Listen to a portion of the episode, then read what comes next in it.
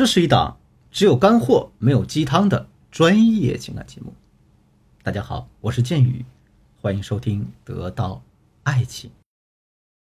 在上节课呢，我给大家讲了在感情中哪些话容易引发危机的第三点内容和第四点内容。那第三点是你表达感受的目的到底是什么？第四点，我们在与人沟通时不要提高自己的嗓门，因为这容易给人造成一个特别恶劣的印象。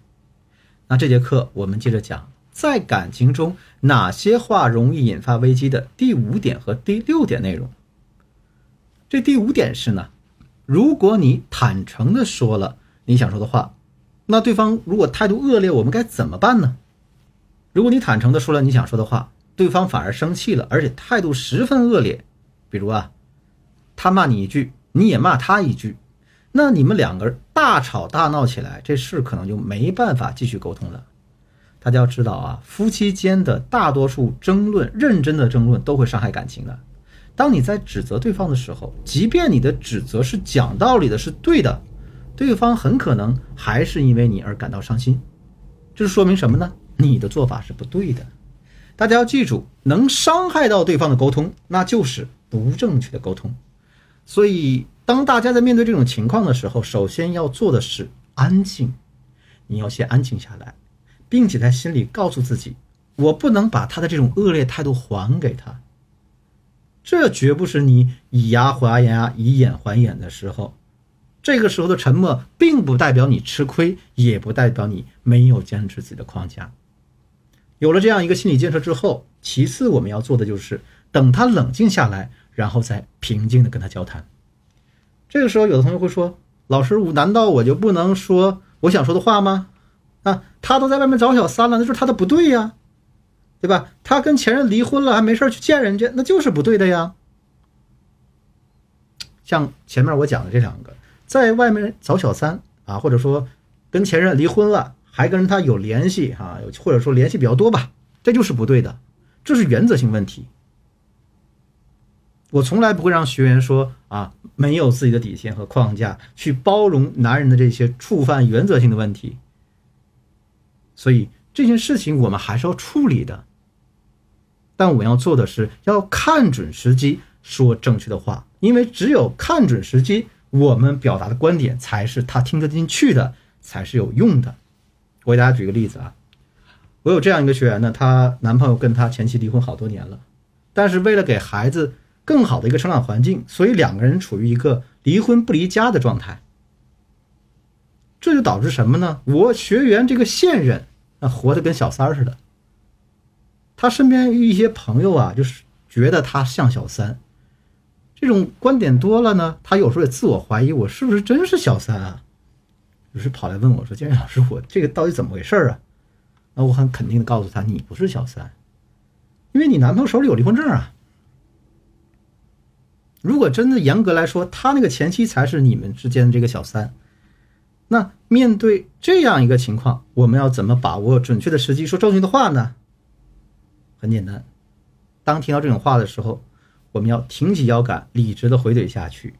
啊，我不是小三，他俩早就离婚了。第六点，如何让男人快速向你暴露他的情感需求，让你的话直抵人心呢？我先给大家讲一个我的男学员的一个例子啊。我给我的一个男学员留了个作业，我让他去陌陌上找一个女孩子去练习沟通。首先呢，我让他从这个女孩子的朋友圈啊、聊天内容等方面对这个女人进行了一个人格分析。他得出了一个这样结论：就这个女孩子是在物质上贪慕虚荣的人啊，在情感上又比较空虚寂寞。而我这个男学员经济实力还是不错的，那我就教给他一些话术，他就很快的把这个女孩子的需求感给吊起来了。那大家现在可以尝试对号入座一下，想想你们对男人是不是也是这个样子呢？大家想想啊，当你觉得你和一个男人聊天很好的时候，好在哪里呢？为什么当初你和他聊得非常好，现在你和他就聊不好了呢？很可能从前到后你们的聊天内容没有太变过，这很有可能就是因为在一开始的聊天当中。都是男人带着你去聊天，是他在主动挖掘你的情感需求，来满足你的情绪价值，所以你才觉得你们之间聊得挺好。但是你自己并不懂男人，你不知道这个男人的情感需求点在哪，你也不知道怎么去触碰他的那个点，所以你才深入不下去。其实我发现，大部分来找我做咨询的女孩子都有这样的问题，她们对两性关系的这种心理的洞察能力是很低的。换句话说啊。他们根本不知道这男人缺什么，需求什么。比如说，你的男人今天工作很累，下班回来就想好好睡一觉，但是你今天就想对他撒撒娇，啊，或者说想跟他啪啪啪，或者说呢，想让他带你出去吃顿夜宵。那你想想，这个时候是调情撒娇啪啪啪的时候吗？这是让他带你出去吃夜宵的时候吗？肯定不是啊。那如果你不懂他的需求，自然就不能让他对你产生感动这种情绪。如果你看懂了他的需求，你可能是这样干了：你对他说：“亲爱的，我帮你按按摩，是吧？帮你放松一下身体，啊，这样你能早点睡。”你给他这样一点甜头，然后再问他：“哎呀，我这按的好不好呀？”他肯定会说：“呀，哎呦，媳妇儿手真巧，真疼我。”然后你再问他说：“你拥有我这么个贤惠媳妇，是不是很感动啊？”他肯定会顺着你的话说感动。然后呢，你再抱着他美美的睡上一觉。等到第二天早上醒来，他的身体状态、情绪状态调整好了，心里肯定对你是充满爱意的。那我再给大家举个反例，我还有这样一个女学员，我让她去那个 Soul 上面去找人聊天啊，锻炼一下自己的沟通能力。她聊了两天之后，跑来跟我说：“老师，我觉得他们都不爱跟我聊天。”我觉得我好失败呀！我问他你什么时候聊的呀？怎么聊的呀？